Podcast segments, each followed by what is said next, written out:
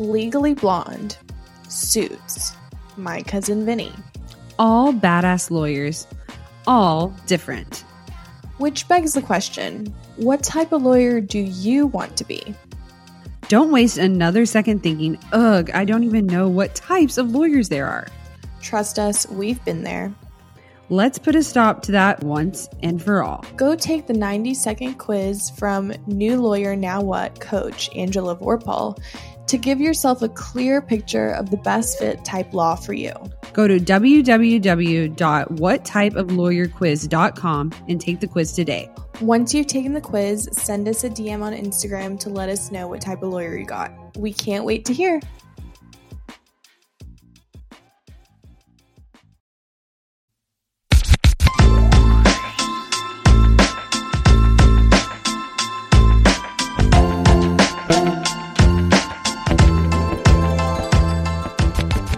Guys, and welcome back to Ladies Who Law School podcast. I'm Haley.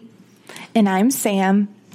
And this week's episode is about life outside of the law firm. We talk with Julie Cromer Young from the Bryce legal team about working in academia and how she got there. This is a great episode for anyone who is interested in going to a T14, not just any T14, but Harvard. And maybe you're trying to decide where to go and maybe even just have the confidence to apply to a T14. But with all that being said, what do you say, Samantha? Let's dive in. Please help me welcome our guest, Miss Julie Cromer Young. Hi, Julie. How are you doing today? Hi, good. How are you? We're hanging in there. So, Julie, tell us a little bit about yourself. Okay. Well, I um, have been out of law school for a long time, but I went to the University of Alabama undergrad. And uh, then, after I graduated with a degree in uh, diplomacy, I went to Harvard for law school. And how was that? you know, it, when you're in it, it's law school, right? I didn't know yeah. any different. And so it was, in retrospect, there were a lot of great opportunities um, that. Uh, and when I was there, a lot of great opportunities. My uh, my professors and my classmates were all just amazing people, and it was a, a very, very intellectually stimulating environment. So, when you were deciding on going to law schools, did you just apply to Harvard or did you apply to a bunch? Like, kind, how did you make that decision? I applied to. Um, I, I, had a few schools. Um, when I first was applying, I thought, well, I'm never going to get into a top tier school. And uh, I went to one of the big law school fairs and, and, and I stopped by, I think it was the Harvard table, and they said, well, you never know, right? Apply. And so I thought, okay, I wanted to do international law at the time. And so I picked ones that I thought had good international law programs. And then as I didn't hear anything, I got nervous and applied to one more and applied to one more. And turned out that I got in, um, got into a number of places. So I was very happy about that. I mean, I feel like it's a trick question to say, why did you pick Harvard? You know, I'm sure we're all like, duh, but why did you pick? Well, when I, um, and it, and it was a choice. I had a couple of the other schools that I was really emotionally committed to, um, and I, I received the the go from Harvard a little bit later in the game.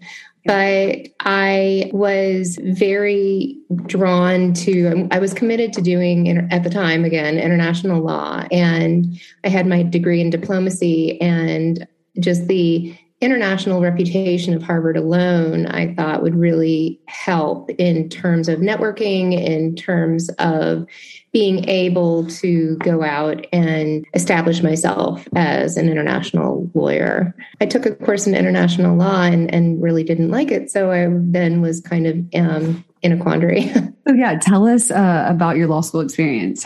What were some of, you know, your biggest accomplishments and some of your biggest struggles? I think the struggles are the same that most students have. I was the first lawyer in my family, and I didn't really get law school right away. And I think ultimately, I was I was interested in pursuing a career as um, in the diplomatic corps, and I probably could have done that without going to law school. And so I didn't really understand how law school fit into what I wanted to do. So um, and plus I went through straight through, and it's not impossible to go straight through. But one of the things I always recommend to people who are considering law school is that they take a year off first, just to give themselves some context going to law school, because um, to you know say a phrase that professors like to say law school does the law does not exist in a void right? Um, but that really plays out when you're in law school and you're trying to think about when you've seen a tort or what contracts you have signed. So what would be your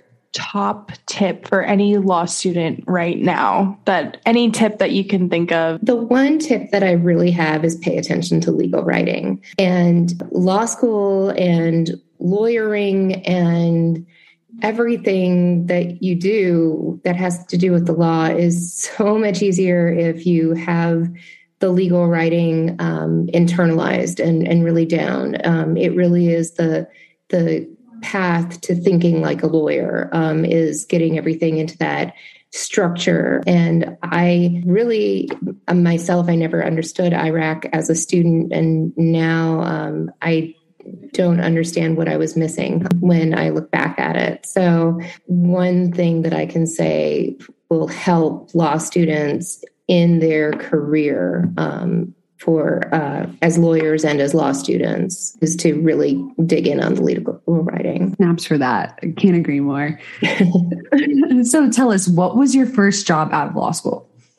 So out of law school, I um, did my 2L summer at what was then Katten Muchin Rose, Katten Muchin and Zavis, and now it's I think Katten Muchin Rosenman, uh, and that was in Chicago. And they asked me to come back as a first year associate and so that's what i did was went straight in um, to the litigation department at Muchin. What kind of things did you work on? Well, right away, I did a lot in my summer associate. I made the most of it because I still wasn't sure then. I was kind of casting around to what I wanted to do.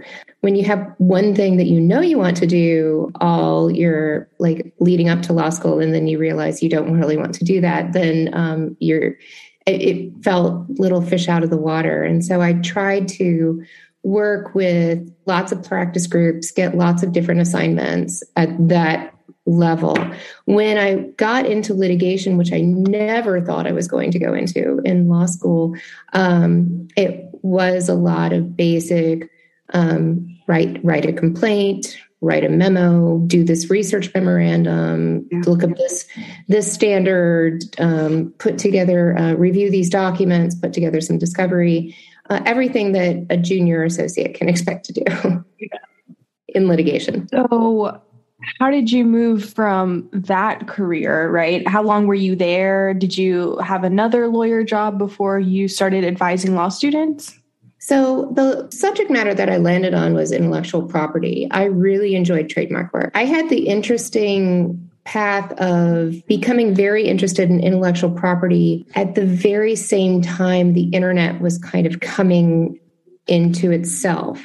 And so, when I started, it everybody intellectual property was offered as a niche practice that um, was kind of adjacent to litigation, which at the time was fine with me. That's really what I wanted to do. But then as I was practicing, everybody wanted to do intellectual property. All the associates did as well. And so um, and the firms really didn't know what to do with it.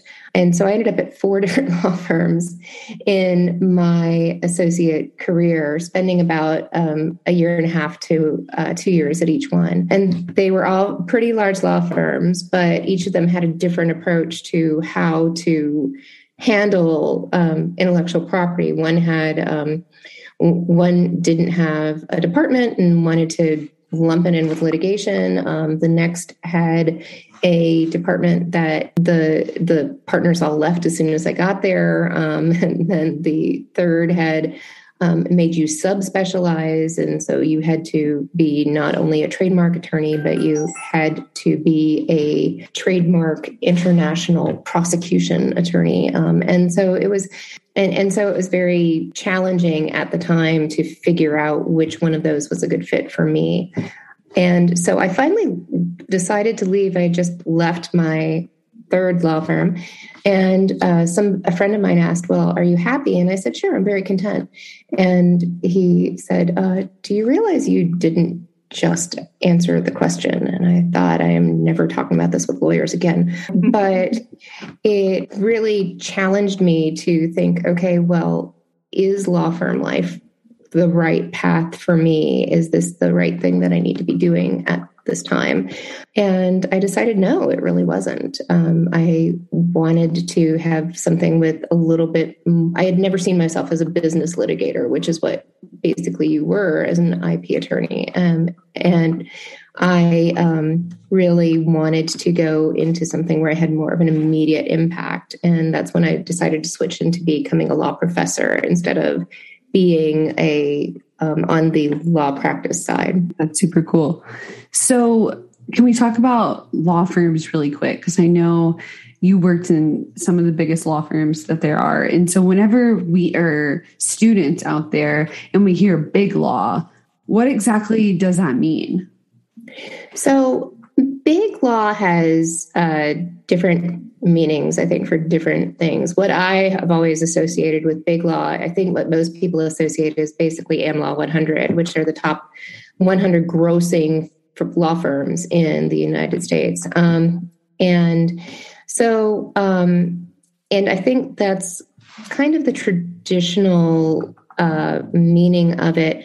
But I think that it can differ market to market as well. Um, when I had my first year summer associate position, I went back to my hometown of Memphis and I worked in the largest law firm at the time.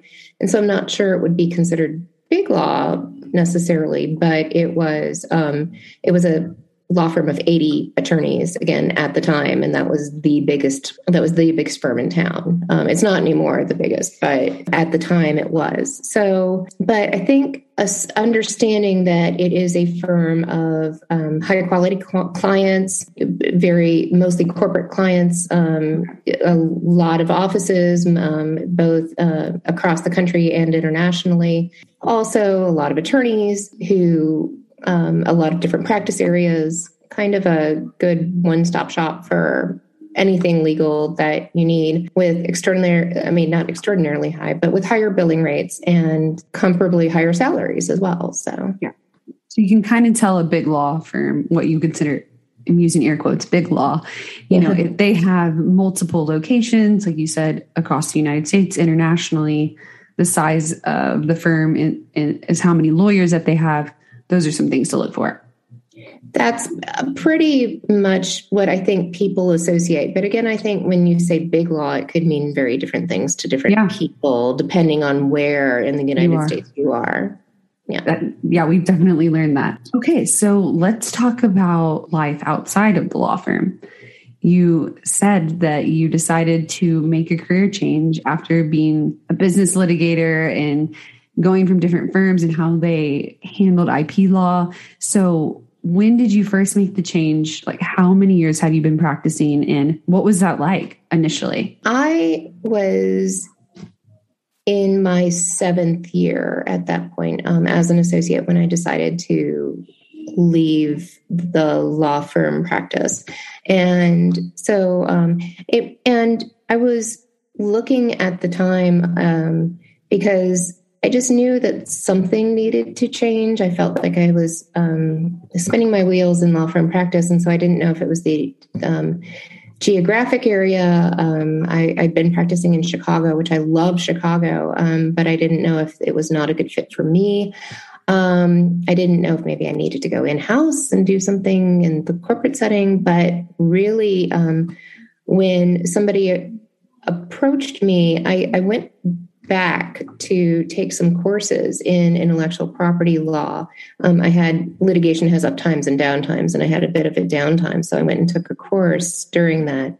Um, and I really was drawn to the academic environment and the um, professor at the time was said why are you taking this course you could be teaching this course and i thought oh that's an interesting concept so um, then she uh, was the person who to uh, put me on to uh, AALS, which is the Association of American Law Schools, um, which gives you how to become a professor, step by step instructions now. Um, and it is, um, and it was really an eye opener for me. And that's when I decided that maybe that's what I needed to be doing instead. And, and I pursued it. It's a difficult path to get into, um, but it was also one that I felt very committed to once I got there. So you moved into it and you felt really committed. I think that tell me more and tell us more about being in that class and thinking, oh, wow, like you're right, I could teach this. I mean, I feel like that was kind of a light bulb moment. And what was that transition like whenever you first started teaching? You know, what was your first class like? Was it, did you feel empowered?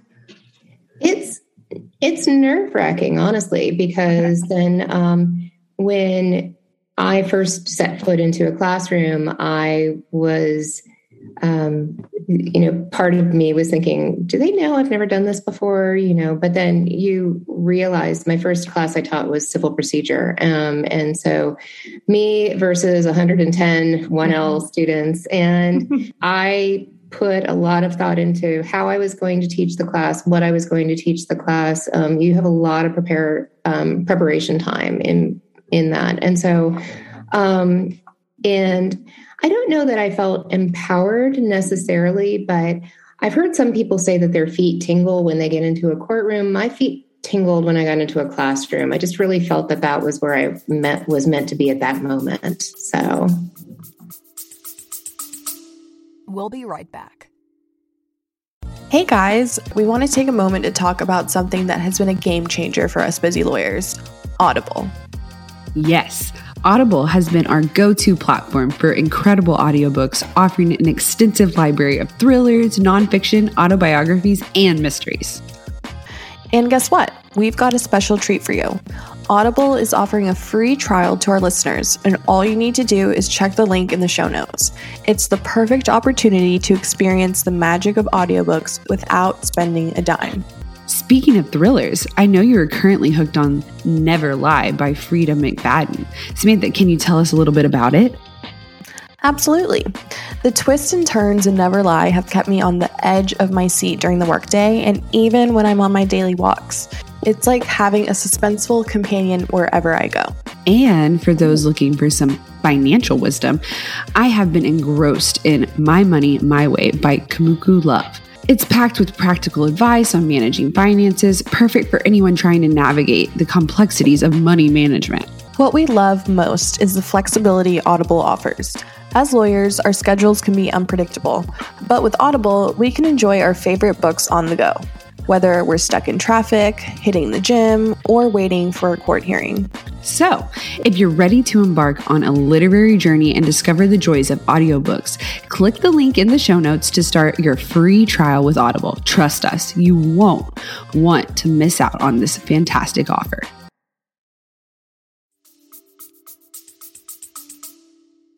That's really cool. I'm sure so many people will be out there and saying like yes that's exactly how i feel. So but really we're all wondering like how does it feel to be like you said it was kind of nerve wracking but what was your first semester teaching civil procedure? And you know what are things that you think about as a professor? You know we want to know the ins and outs of what you think.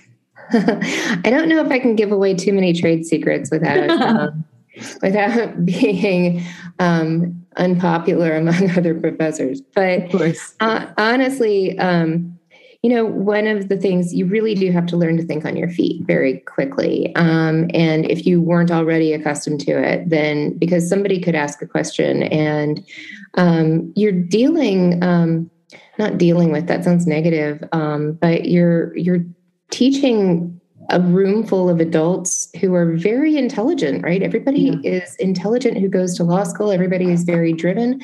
Um, your students could have picked up something from the case that you totally missed, and um, and so it's really, honestly, very humbling. That still happens to me, um, and it's a humbling experience because you are thinking, wow, um, and it's really, I think, necessary to have that kind of genuine give and take um, in terms of what you get out of the cases and the case law and the rules and things. Um, and I think that's and that kind of level of critical thinking is very important to impart into lawyers at a very early stage because that's what the American legal system is based on. So I, I can tell you my, my first year students would say that they knew I had a system because if I wasn't sure of the answer for something, I would call on two other people and then pick the answer I liked the best. So um, that, um, which is what their perception was. It wasn't necessarily what was happening, but I was always a big fan of Socratic dialogue um, because I do think Absolutely. that having that back and forth is so important, and it's something that not a lot of people are um, are used to right away in um, coming from undergrad when they've been sitting in large lecture halls. So, yeah. So from a professor's perspective, what makes a good cold call? You know like what do you expect from students when if it was ideal right? What would be like a perfect you know way to approach let's say if you ask for a case mm-hmm. just like the bare bones or?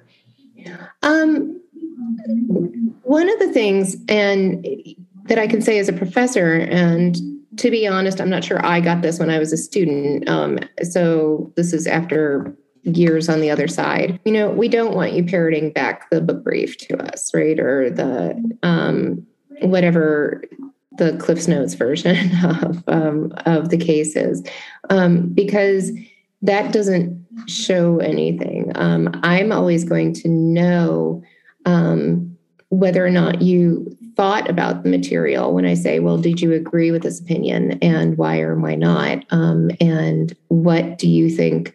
Um, so something that the the canned briefs aren't necessarily going to tell you, right? Um, that um, you know you can go and look up the party names and the year and the jurisdiction wherever you are in the procedural history, but you need to know why the different aspects of things are important. I think professors are looking for is that not just that you can stand up and recite the, you know, all of the facts verbatim of the case, right? Um, but that you've just actually had a chance to think about it, interact with it in your mind, and be able to apply it to what's going on right then in the class.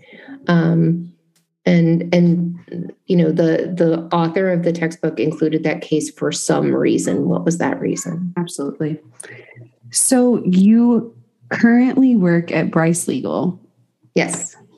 When did you get started with that? And was that kind of something that just felt natural to come along with teaching? My transition to bryce legal actually um, ties in a bunch of my previous career together because my um, in 2016 um, my husband retired from his career um, in the marine corps as a jag. Um, so and he um, got a fantastic opportunity to do his dream job which was to be a foreign service officer which you know coincidentally was what i had gone to college to do in the first place. So um, i it was a decision on our family that this was something that was important to us and that we were going to um, pursue. But that meant that I wasn't going to be a professor full time if I was going to be also um, going around the world. So, and, so that we made that decision together to um, to move into that. But one of the things that they don't tell you after you know doing this, it's it's not just um, when you step away from a career like that. It's it's a piece of your identity, I guess. I had been a lawyer or a professor or both since my since graduating from law school 20 years prior, and it's not that it, it was like a piece of your identity had been left behind, and so one of the things that I did um, to try to figure out what my next step was, um, because I did not, I felt that I needed to still be moving forward in the right direction, in some direction. And I called my classmate um, from Harvard, uh, Shauna Bryce, who had written a book about career, you know, legal careers and the next steps in legal careers and legal resumes, and um, and I kind of talked with her, and she's a friend, right? And I talked with her about everything, and um, after a while, she said, "Well."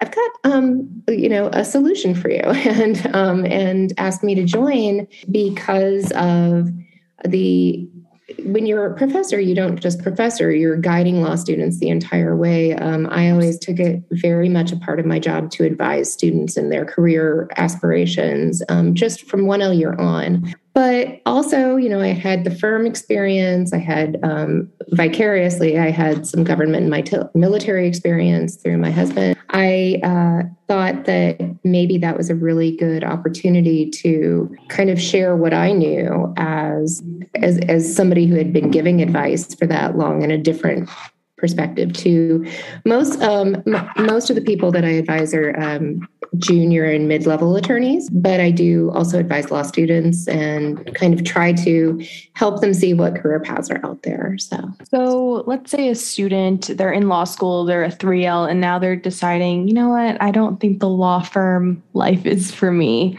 um, what would you say are some options for you know you're going to obviously finish out law school if you're at this point probably. So what are some career paths that people can take if the law firm life is just not for them well, if the law firm life is not for you and you're pretty certain about that, there are other ways that you can go. Um, for one thing, I would very strongly recommend government. There are so many different governmental paths in terms of uh, you've you've got federal government jobs and federal agency jobs, but every state has their own government with government agencies as well.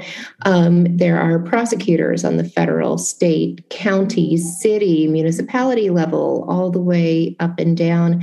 And then for every prosecutor, prosecutor, there's also a defense attorney, right? Um, so there are lots of public defenders, and um, that are not within the law um, firm ambit.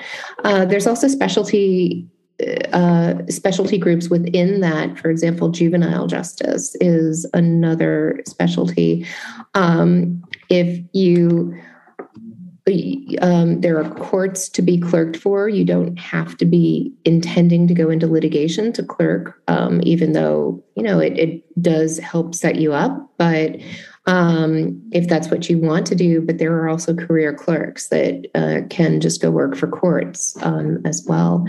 Um, you don't see it too often that people go straight in house from law school, but it can happen. Um, and mostly um, when I have heard it happen is kind of the same um, way that I ended up at Bryce Legal is that you're talking to somebody and um, they say, "Oh, well, um, I need a lawyer, and we're opening this venture, and wouldn't it be great if you came and did this?" And it takes um, somebody who has got a lot of guts and entrepreneurial spirit, but it can be done. Um, there are some other ways to do entry level work with uh, corporations. Um, I've known uh, people who've gone from being, for example, paralegals or patent agents and then moved on to become an attorney into that corporation as well. Um, so, all kinds of different ways to use your law degree without going directly into the firm route. What do you say to the law student who's like, I really want to be a law professor?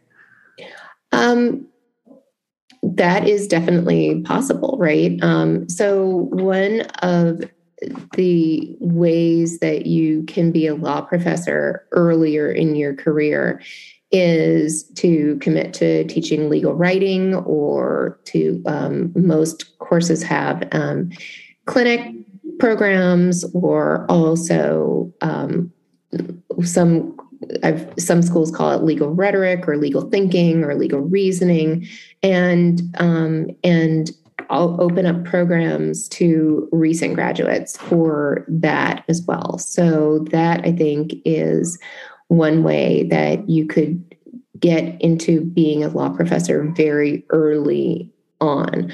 I do know law professors who never had any firm experience whatsoever, um, but I would say that most professors have had some firm experience or um, uh, at least a little bit of time out of law school, either um, as clerks or in um, in a firm or uh, as government attorneys, but um, just a little bit of time beforehand. And for those students who might not want to practice law at all after graduation, what are some career paths that are JD preferred? You know, if it's JD preferred, um, I think it's more that the employer prefers that there is a JD um, because um, I, I, used to tell my students um, that it's not really the JD at that people are hiring. It's that the the way of critical thinking um, and reasoning that you that law school gives you that people are looking for that that would be a way of taking a look if you've got some um, business experience then that would be one thing to look at is um, if you've got some corporations that will say jd preferred um, or business. But honestly, if if you get through law school and you realize that law school isn't for you, or that being a lawyer isn't for you, then um, it's it's kind of a great time to figure out what is for you, right? I, I have some friends and acquaintances who have gone from being like gone from law school to go on to MBA programs and go and um, pursue some aspect of business that's not in legal aspect of it but more the business or the marketing or human resources or another aspect of business that ha- does not have anything to do with or it has something to do with the legal but it it's not legal focused for example. I have friends who um, have gone from their law degree and they've said nuts to this and i'm going to go be a doctor. So um, and gone back and become medical doctors. So it's all it, it is a matter of knowing when um, kind of knowing internally the difference between i'm going to do this because it's training for the next step of what i want to do versus no this really doesn't feel like something that i want to pursue. So what are some of your tips or strategies for you know trying to wrap your head around what to do with your career you know whether basically your tips for long-term career success you know how do we keep that longevity you know even if we do sway and change our mind on what we're going to do throughout our career well one thing that I would definitely say is um, what are you passionate about? I would hope for everybody who's listening that you are able to listen to this and say, and ultimately get a career that doesn't feel like work, right? Um, uh, and that's one thing I loved about um, being a professor is that when I would wake up in the morning, I would not feel like I, I was going to work. I was like, oh, I get to go teach today. Um, and there's a difference, right? And, and so finding what that is, is really key. It takes some people a long time to figure out what that is. Um, but generally, I would say go, even go back and see what you majored in in college. What did you think that you were passionate about before you got into law school and figured out um, and, and got swayed by big law and student loans and and everything? Um, because almost everything there is a legal aspect to, um, and there is something that you could be doing. Um, the other thing is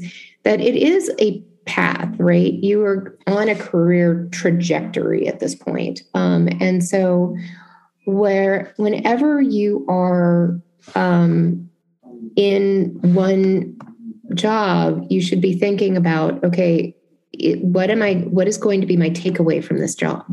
Um, what am I learning? Um, and actively am I learning? Um, because once you have stopped learning at that point, then it's time to go on and find something else. Or, or um, if you're satisfied with where you are and that's your end game, then that's great. Um, but there are very few people who get the perfect job right out of law school, right?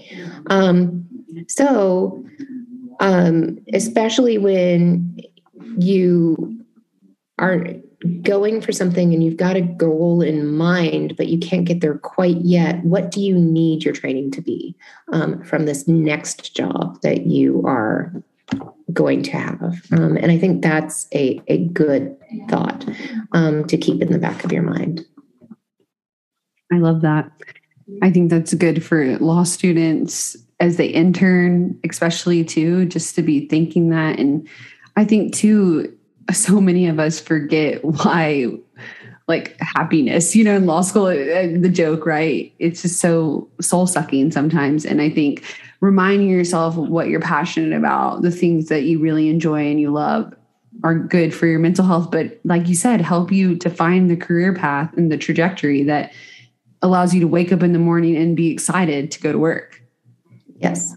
Um, it's really kind of key because um, if when it when it feels like drudgery, um, then it's not good for anybody, right? Um, and the thing is, there are there are people there who it's not going to feel like drudgery for. Every position that's out there is not going to be a drudge for everybody. Um, and so if it's not a good fit then um, I mean, and I and I completely understand the need to pay bills and the need to pay off student loans and things like that. But if it's not a good fit, then just keep that in the back of your mind that um, you know there will be other things out there. Yeah i think that's definitely something that you know us 3ls as we enter the job market soon it's you know daunting to think about that first job. And a lot of times it, it's you know is that going to be the job for the rest of my life? You know yeah. but it's it's good now that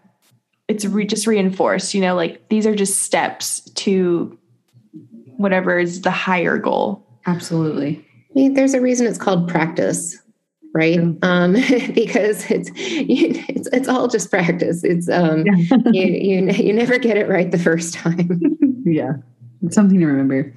All right julie. Well tell everybody where they can find you if they want to get some more of your expertise.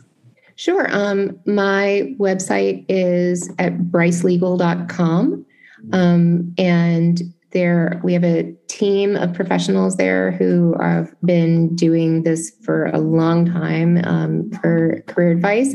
Um, my name is under julie cromer young um, which tends to be i think um, alphabetically the last one. Um, so that uh, and it would be great to talk to anybody um, about uh, what your next step is um, or could be, right? Absolutely. And we'll make sure to put all of your info and links to Bryce Legal in the show notes so it's an easy way for everyone to access it. So thank you for talking with us. You're welcome. Thanks for having me. Wow, guys. So now you know um, there's lots of options that are beyond the law firm as we've learned today. Yeah. And if you are interested, or maybe you don't even know yet that the law firm life isn't for you, sometimes you just want to try it out. I get it. That's how I feel. and it was really great for her to kind of explain like what actually is big law versus how to find out what might be considered big law in your area. I know that that has baffled me a lot and living in a relatively small but also a big city for the state you kind of just learn like what the area is like for you and who are considered those big firms in your area.